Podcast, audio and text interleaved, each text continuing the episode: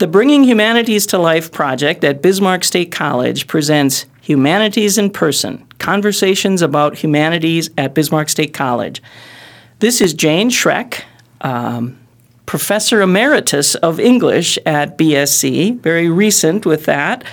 Um, I'm here today with Rachael Southam, Assistant Professor of English here at BSC. Hello, Rachael. Hello, Jane. So, like the rest of us, we're just going to jump right into it. Like the rest of us on the English faculty at BSC, your main job is teaching students how to write. Yes. Um, you've taught that at many levels, so you have lots of experience teaching writing, um, especially teaching writing to um, students who maybe need some refresher in it or, or maybe have some gaps in their understanding, um, and teaching at many different skill levels. Yes. But recently, you also finished um, a master's degree in English with a focus on American literature. Yes. Tell me about the, the focus of your of your research for your your master's, uh, your thesis. Well, um, I I've always been really fascinated by that which um, really focuses our attention, and that that was in part because as a young student myself. Um, I was very fascinated with anything that was really scary. Um, I I had a lot of um, anxiety. I just was one of those very anxious children, and I found respite. Um, strangely enough, in scary stories, one of the first classic books that I read while I was in elementary school, um, believe it or not, was Frankenstein which I know it makes no sense, and in many ways I didn't fully understand it. But um, my dad was an English teacher um, until I was about two years old, so he had a lot of literature laying around the house.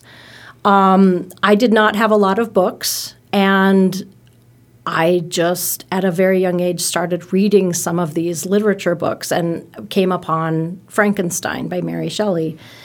And So w- i- i- you didn't have a lot of like little kid books. No, I didn't. but the you had lot lots of access. I had to, access to higher literature. adult- yes, adult adult, literature. Uh-huh. Yes. Um, we lived in a pretty isolated place, so we didn't go to the library or anything. And I did have a few children's books, but I would just read them over and over and over and over again. Anyway, so I digress. That brings me back to why I found scary stories so engaging. It's because it was almost like um, a rehearsal. What would I do in this if this happened to me? It was almost like, okay, so if this happened, this could happen, you know, this other person could do that. And it was almost like a, a rehearsal. And it, it would get me desensitized to what was scary in the world. Um, and strangely enough, I ran into these same reactions in students um, at all levels. I taught 7th, 8th, ninth, 10th, 11th, 12th um, at varying stages of ability um, for both reading and writing.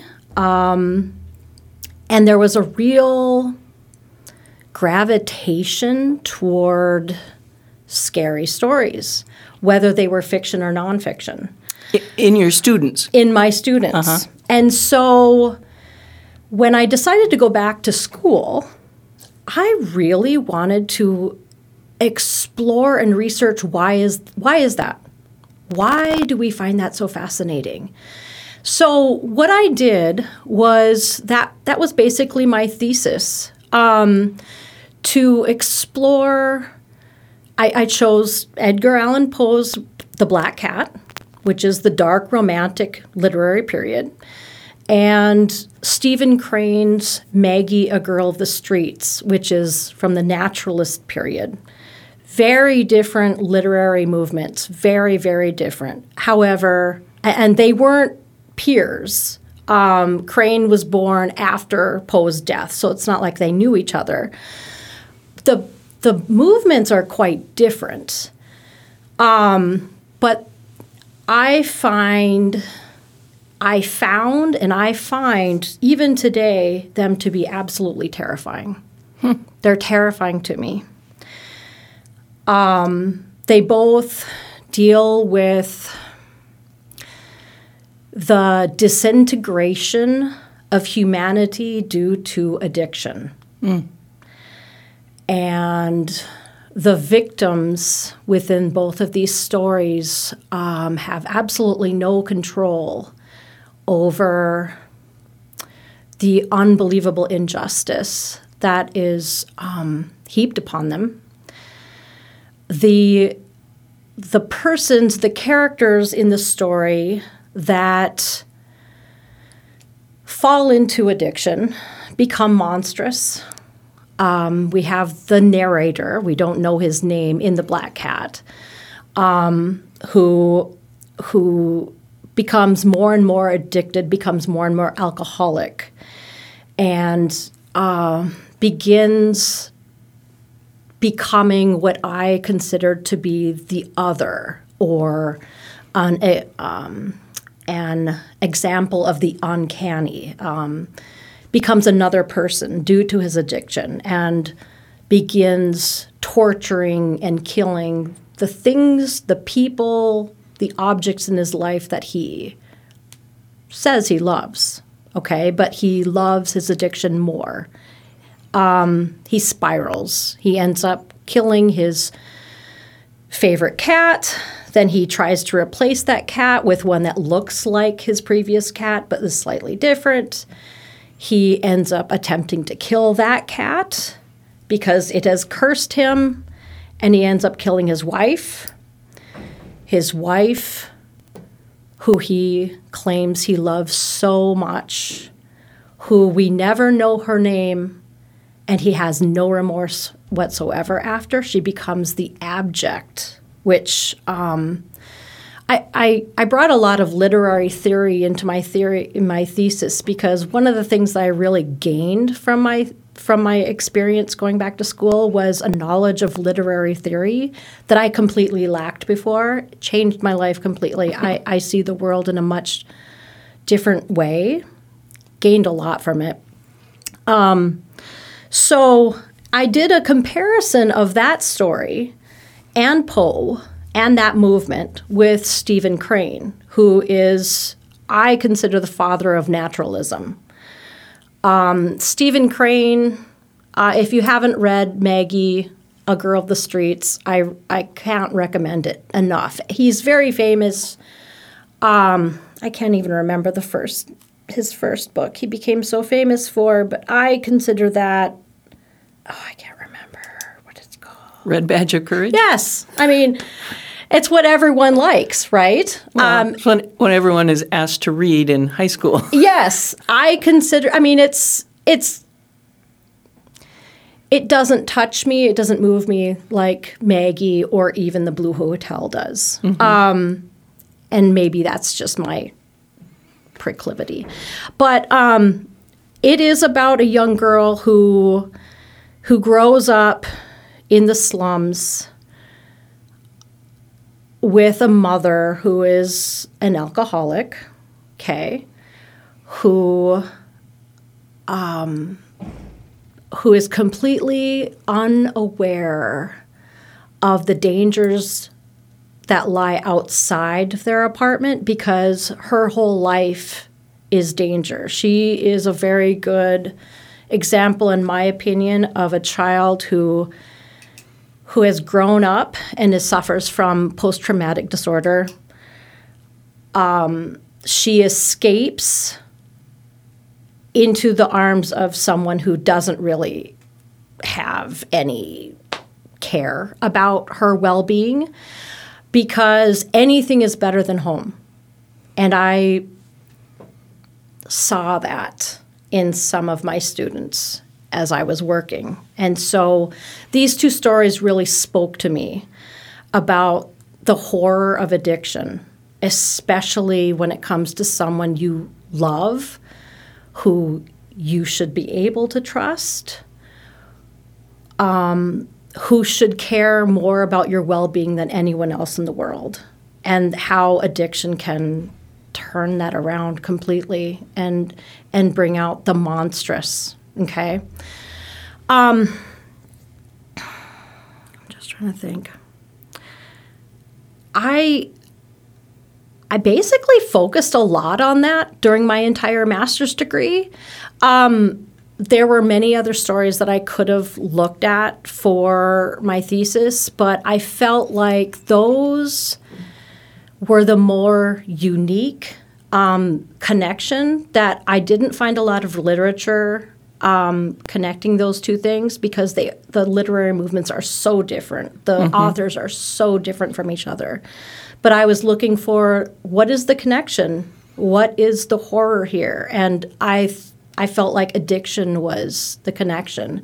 And the, so it's almost more of a thematic yes, connection. Yes, and the trauma that that um, the characters and the reader goes through. Well, they don't really go through it, but it's it's catharsis for any reader who has been through anything like that. Uh-huh. And I had quite a few students who had been suffered with loved ones who who had addictions to whatever. Okay. So, do you think that's what drew you to these stories or to this theme that you had uh, witnessed this maybe in some of your, your, students or when you were tutoring or? Yes. Yeah. Yes. Um, I didn't. My dad did not drink, so I did not ever, as a person on a personal basis, suffer. Um, as the characters in these stories suffer, but um, I worked with many, many, many, many students who live with addiction in some way. Mm-hmm. Absolutely. Mm-hmm. And, um, or abuse, or abuse in some way. Often connected to addiction. Very much. Yeah. I mean, yes. You can have, they can be on their own, but they're very much connected very often. Um, what I wanted to do was analyze what were these students getting out of reading these these disturbing stories? What did I get out of reading these disturbing stories? I was only the launching pad. My students really solidified my interest. Um, why is a, sto- a, child called it? Um, I, I, worked in I worked in uh, the Mandan Middle School library for a couple of years, and every year the librarian would have to order new copies of A Child Called It, which personally, I didn't attempt to read it until I was already a mother, and I cannot get through it.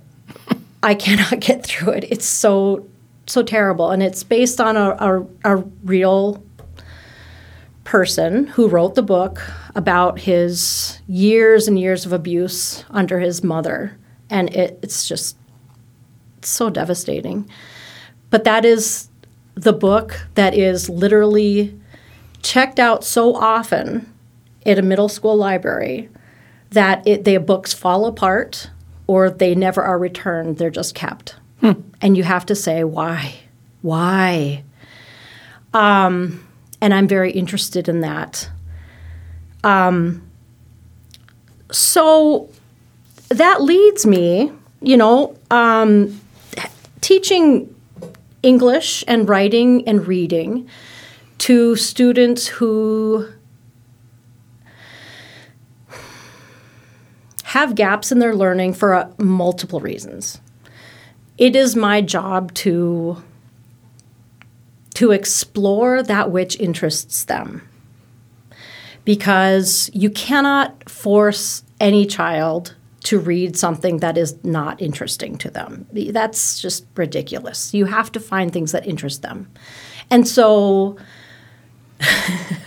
we we did explore a lot of scary stories. Um, I one of the the most fun I have is is bringing literary canon to students who hate to read. Um, I used to teach a Christmas Carol, which I know people are like, oh, that's a Christmas story. It's a ghost story. it's a ghost story. And I would teach it to both my seventh and eighth grade classes simultaneously. We we often we, we did some interesting things when I was at that school. We we we tried everything that we could to help the students gain academically as much as possible. So, you know, not everything worked, but um, I would do a lot of co-teaching and and and bringing history into the literature and writing about the literature. And I was teaching them MLA citation, and it, it was a wonderful time. But my students were amazed at how scary that story is. but they were reading it in they weren't reading a um, they weren't reading a simplified version they were reading Dickens, Dickens words mm-hmm. and um, the the so this is not the Mr. Magoo cartoon no, that we're familiar oh, with. No, no. Yeah. And I've you know as a treat, and I would always do this like before Christmas. Um, the last day before we went on Christmas vacation, we would watch the movie, and I would always find the scariest version we possibly could, and it was just a great time. Um, you know, if you can find a way for any student to identify with great writing, they're going to read it. And the more they read great writing, the better writing they will produce. It's you can't do one without the other. You just can't. You can't. Um, and the more confident they become in their ability to read, the more confident they become in their writing. Um,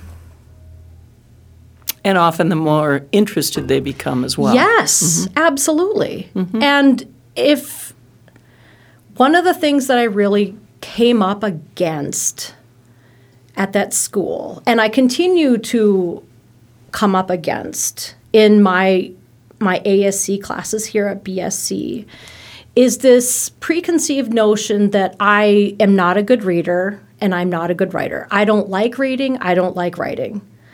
And to that I say, I disagree because they they haven't found the thing that they can't that they're reading and they can't put down. They haven't found it. Mm-hmm. It's there. They we just haven't found it. They haven't f- come upon the tools to feel comfortable writing about anything. And one of the things that I try to r- make sure I do is to teach them the tools, the structure that they can follow and they in my ASC classes they can write about their topic is up to them within the parameters of the assignment. They have to follow a certain structure and the structure is what matters because that will let them evolve into the next classes and feel confident. Um, so when you say structure, you mean like, okay, the assignment is a comparison and contrast essay, but yes. you can compare and contrast anything. You can compare and contrast anything. Yeah. You you have to have you know the five paragraph essay structure. You mm. need a complete um, introduction. You need topic sentences. You need transitional statements. You need you need to look at the rubric of the assignment and fulfill the assignment's requirements, but you can compare and contrast whatever you want. Mm-hmm. You have to, for instance, um, show me the order. Let's say um, th- there's a lot of requirements that I make them do. But then they're able to really come through and they've got that. Then they can have their creativity. You have to have structure. Yep but there's also that room for creativity. I have to tell you, when I first started teaching here in 2000, Mm-hmm. five paragraph essay was not at all established. Oh, and heavens, so, yes. but now it feels like I spend a good part of my time saying, you know, there can be more than three main Oh, yes, points. there can. You can have more than five paragraphs. Yes. So it's a wonderful uh, first step, but but we have to also tell students to go beyond that. Oh, absolutely. That for for ASC, we focus on the five paragraph. But they must be doing that in high schools now as well. Um, In some high I high would schools, imagine that they should be. I Yeah. think a lot of them do. Yeah. But just like my previous teaching experience, many of my students either did not were not exposed to this, number 1, or they were not receptive to it. And you can physically be in a class and not be learning. And that's if they were in physically in the class. I also have students who dropped out, who mm-hmm. got their GED, who came from another country, and we don't know what, you know, we don't Yeah. know what they learned. We have no idea. Um, and those are the students that I tend to gravitate to. Although um, sometimes, you know, um, I think, well, maybe someday I'll teach something other than ASC, but I do love my ASC classes. Those are my people. Those are the people that I I'm I I understand if that makes sense. Yeah, well, that's a, a lot of your experience Mm-hmm. is is with that, and a lot of your consciousness has been about how how do we reach students.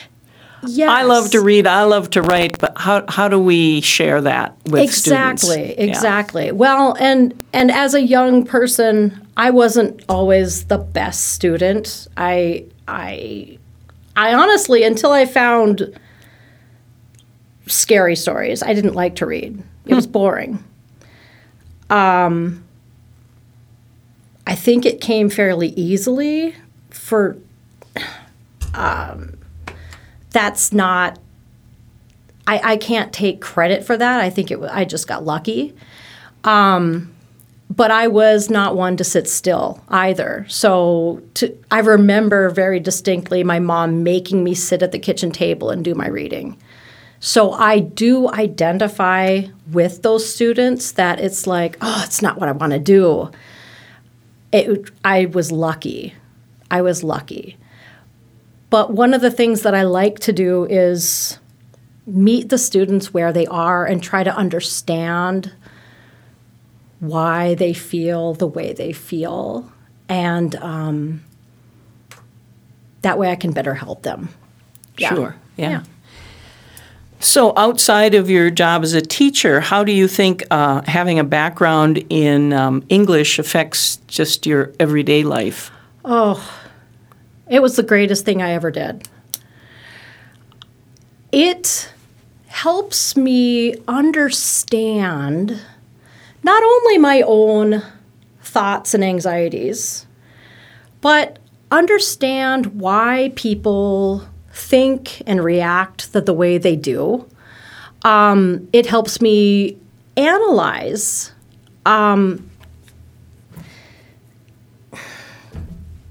it my my education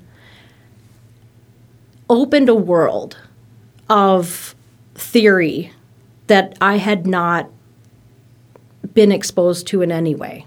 Okay, um, and I. I know my husband's like, "Are you writing another Marxist feminist?" you know, and it's like, "Hey, you know, this these are theories that I was aware of but didn't know anything about. Mm-hmm. And they make certain stories that maybe even stories I didn't even really like.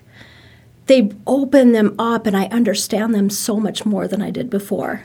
I think understanding literary theory and the process of getting my master's in English helped me understand the role the role of humanities in my life.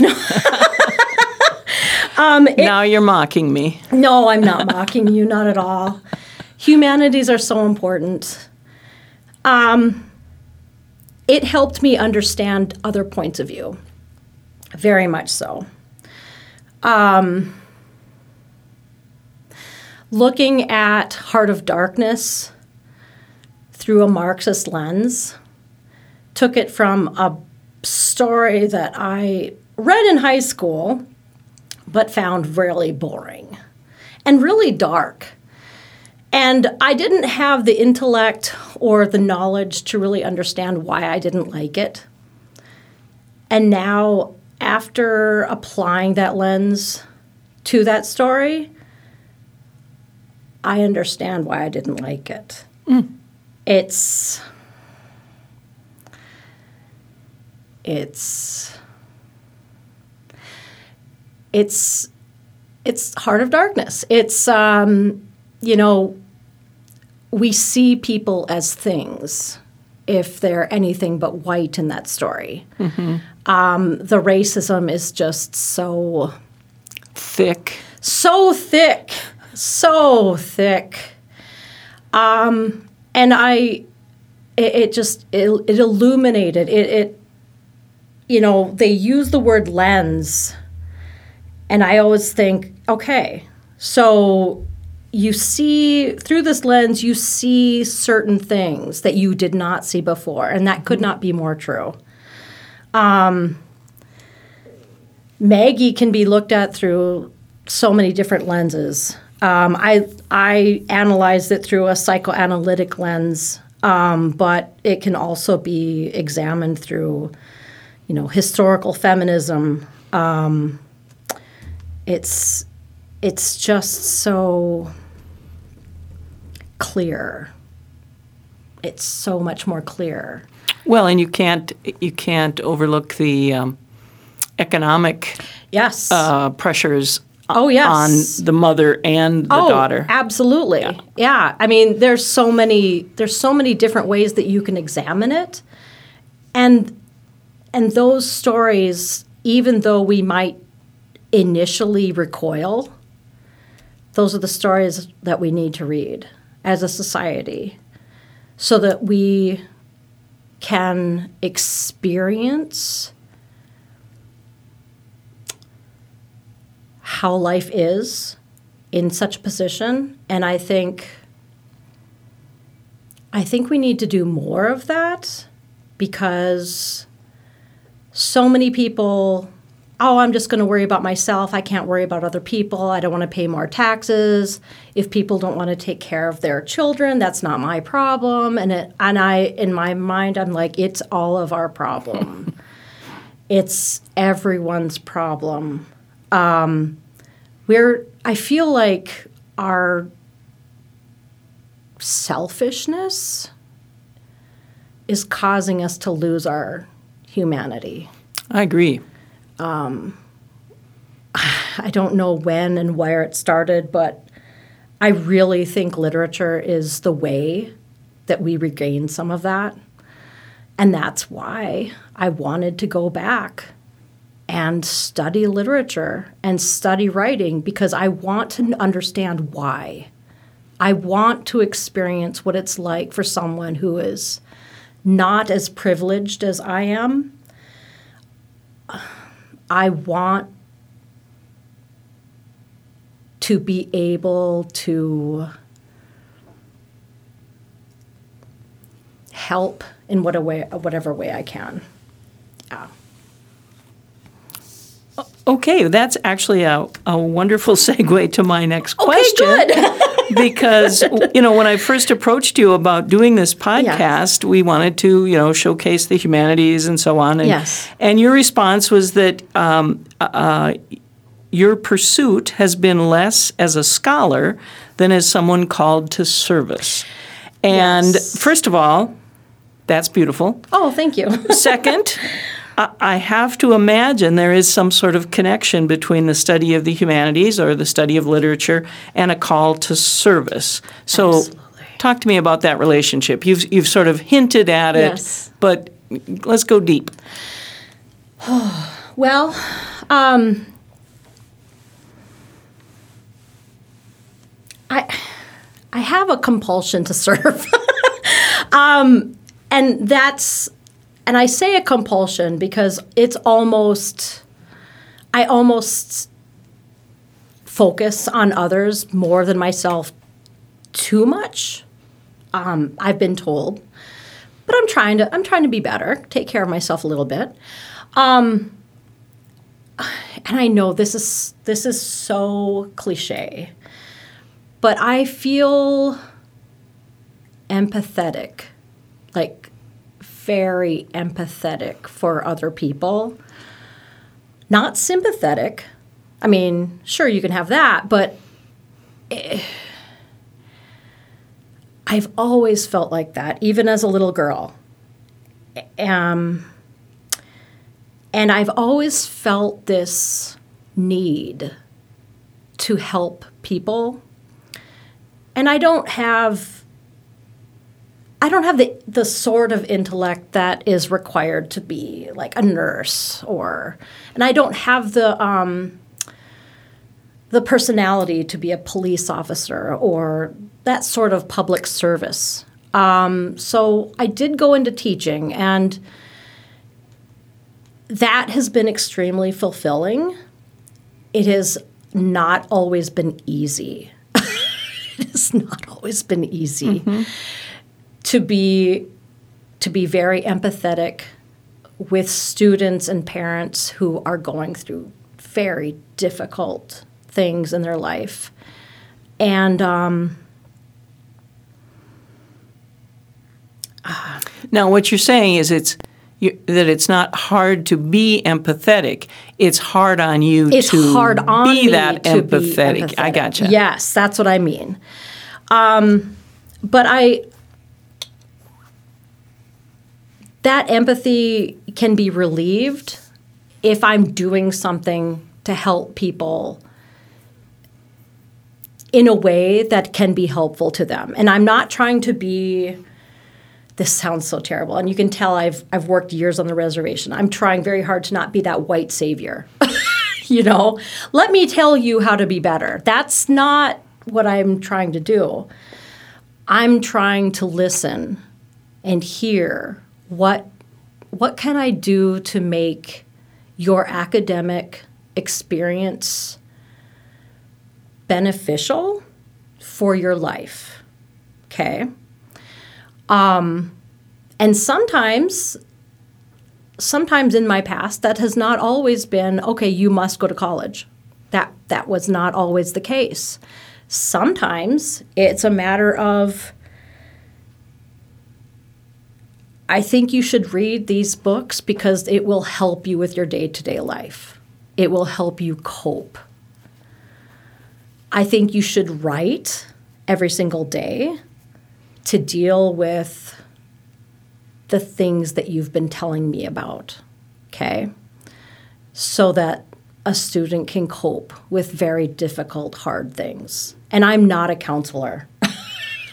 I'm not a counselor. But any teacher who cares about students, they automatically will come and tell you amazing things. Yeah. Yeah. Um, so. Well, is it too much to say that your study of literature informs your ability? You know, you might encounter a student and you might say, there is hurt here. Yes. Uh, and yeah. and your study of literature helps you and the student um, identify what that hurt is. Yes, mm-hmm. absolutely, absolutely. Um,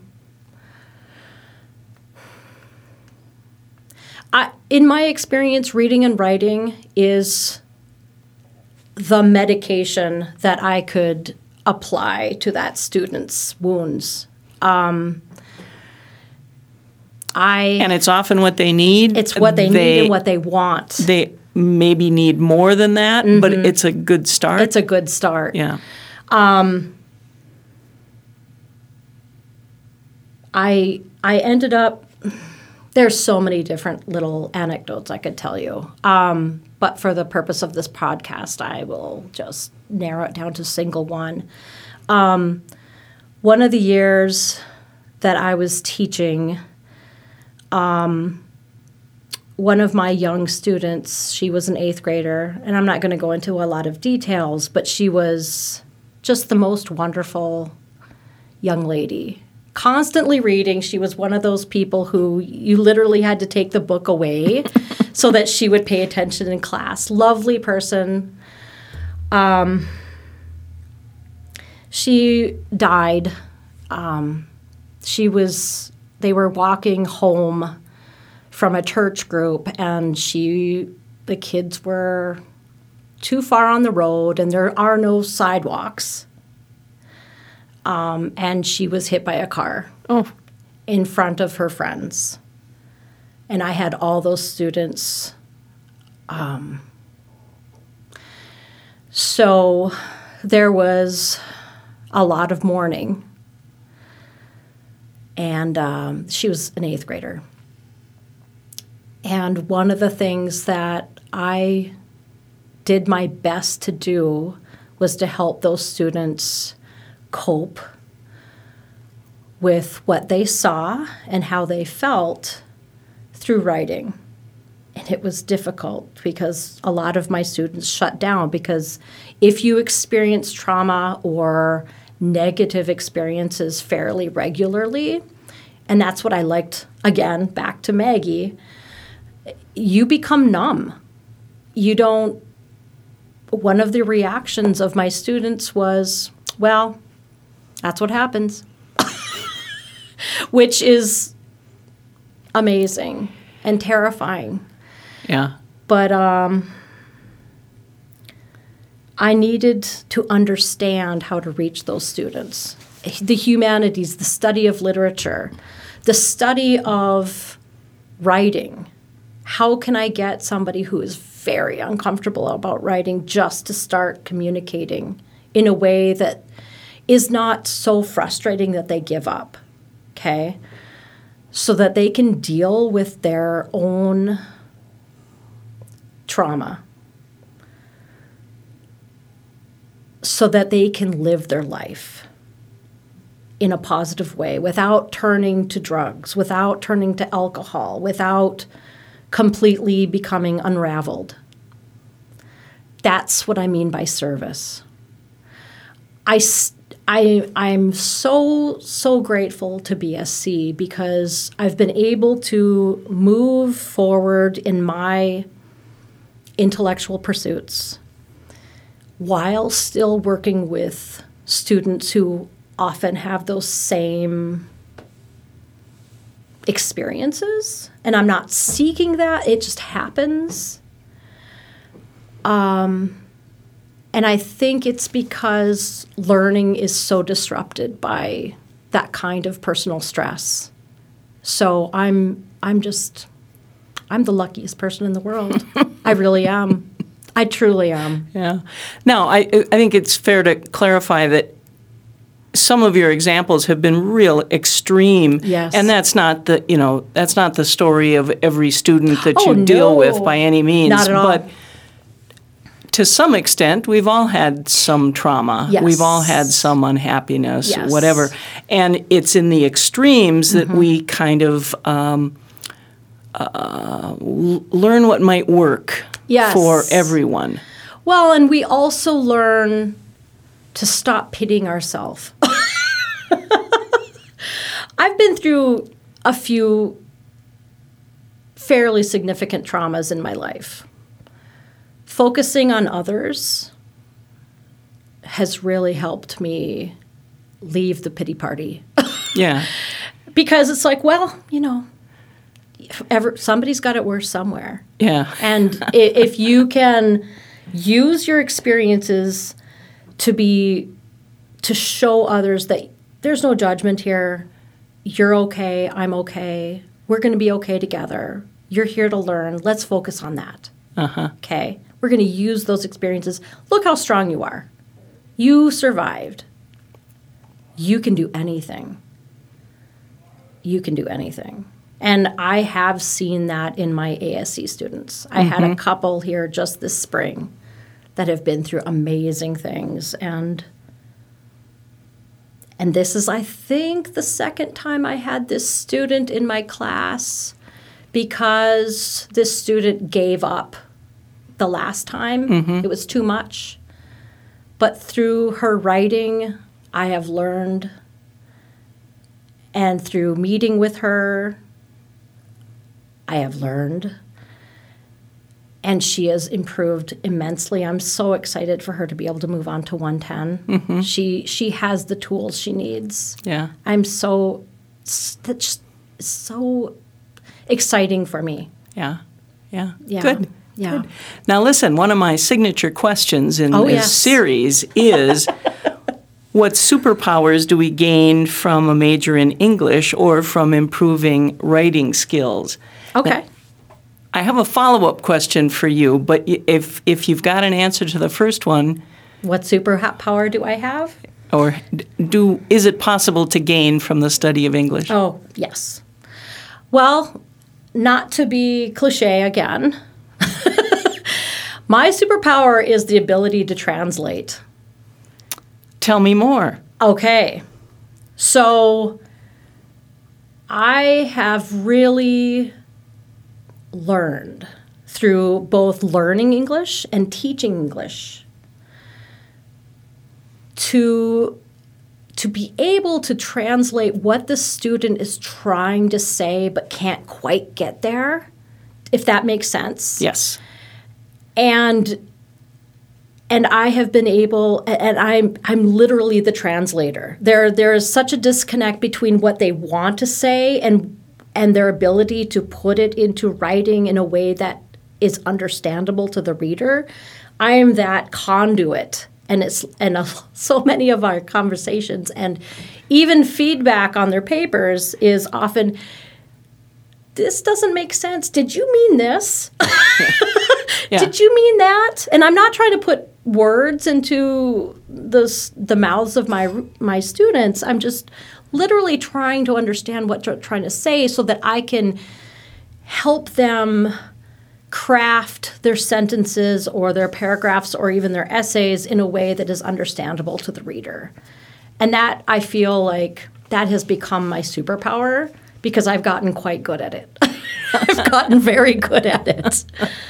And and and do the students have like a sense of yes, that's a, a, a Yes. triumph in a sense that yes, that is what I was trying to say. very often. Yeah, that's and, great. And I I will do it, and I, I'm sure some people think I'm crazy, but I I do a lot of feedback, you know, written feedback directly on their papers. But I also really like to meet with the student, Mm-hmm. and I'll have them read their paper out loud to me so that I can hear it in their voice, and then they will very often run into their own mistakes. Okay, well this okay, that doesn't sound right. This is what I wanted to say and it's like, okay. Let's say it that way then. Let's say it that way. It doesn't need to be fancy. It just needs to be clear. yeah. Yeah. Yeah. Yeah, Clarity. Wow. clarity. All right, here's my follow-up question. Okay. What superpowers do students gain from studying effective or learning effective writing skills? Oh.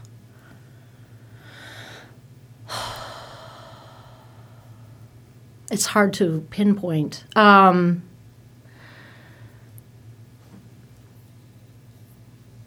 I don't know if it's. I don't know if I would call it a superpower. They they regain the power of confidence. Hmm. They regain the power of communication. They regain a place in the world. If you cannot communicate either verbally or in writing, you feel like an outsider. Like the world is carrying on without you. Now, your use of the verb regain suggests Yes. you think at some point we all have Yeah, that. well, we should all. I, I believe it's a human right to communicate. uh huh. I think, And to have a place in the world which is connected with that. Yes. And writing is a difficult task. I Oh, mean, yeah. it, it is. Communicating verbally comes naturally. We're listening to people in utero. So um, that that is fairly natural. I've only run into a few students who have difficulty verbalizing, um, and those are pretty extreme cases. But um, being able to communicate your thoughts and feelings in writing is makes you a part of the world. Mm-hmm. You can communicate with anybody, somebody in China, somebody across the world. It is so important. It's always been important, but even in now in in our communication age where we can communicate with anybody at any time about anything, it is incredibly important. Um, and it reduces their sense of isolation and I'm not a part of this society. I'm an outsider. It reduces that. Yes. Yeah. Yeah. I would say that is a superpower. That that qualifies yeah. in my very okay. loose definition of superpowers. All right.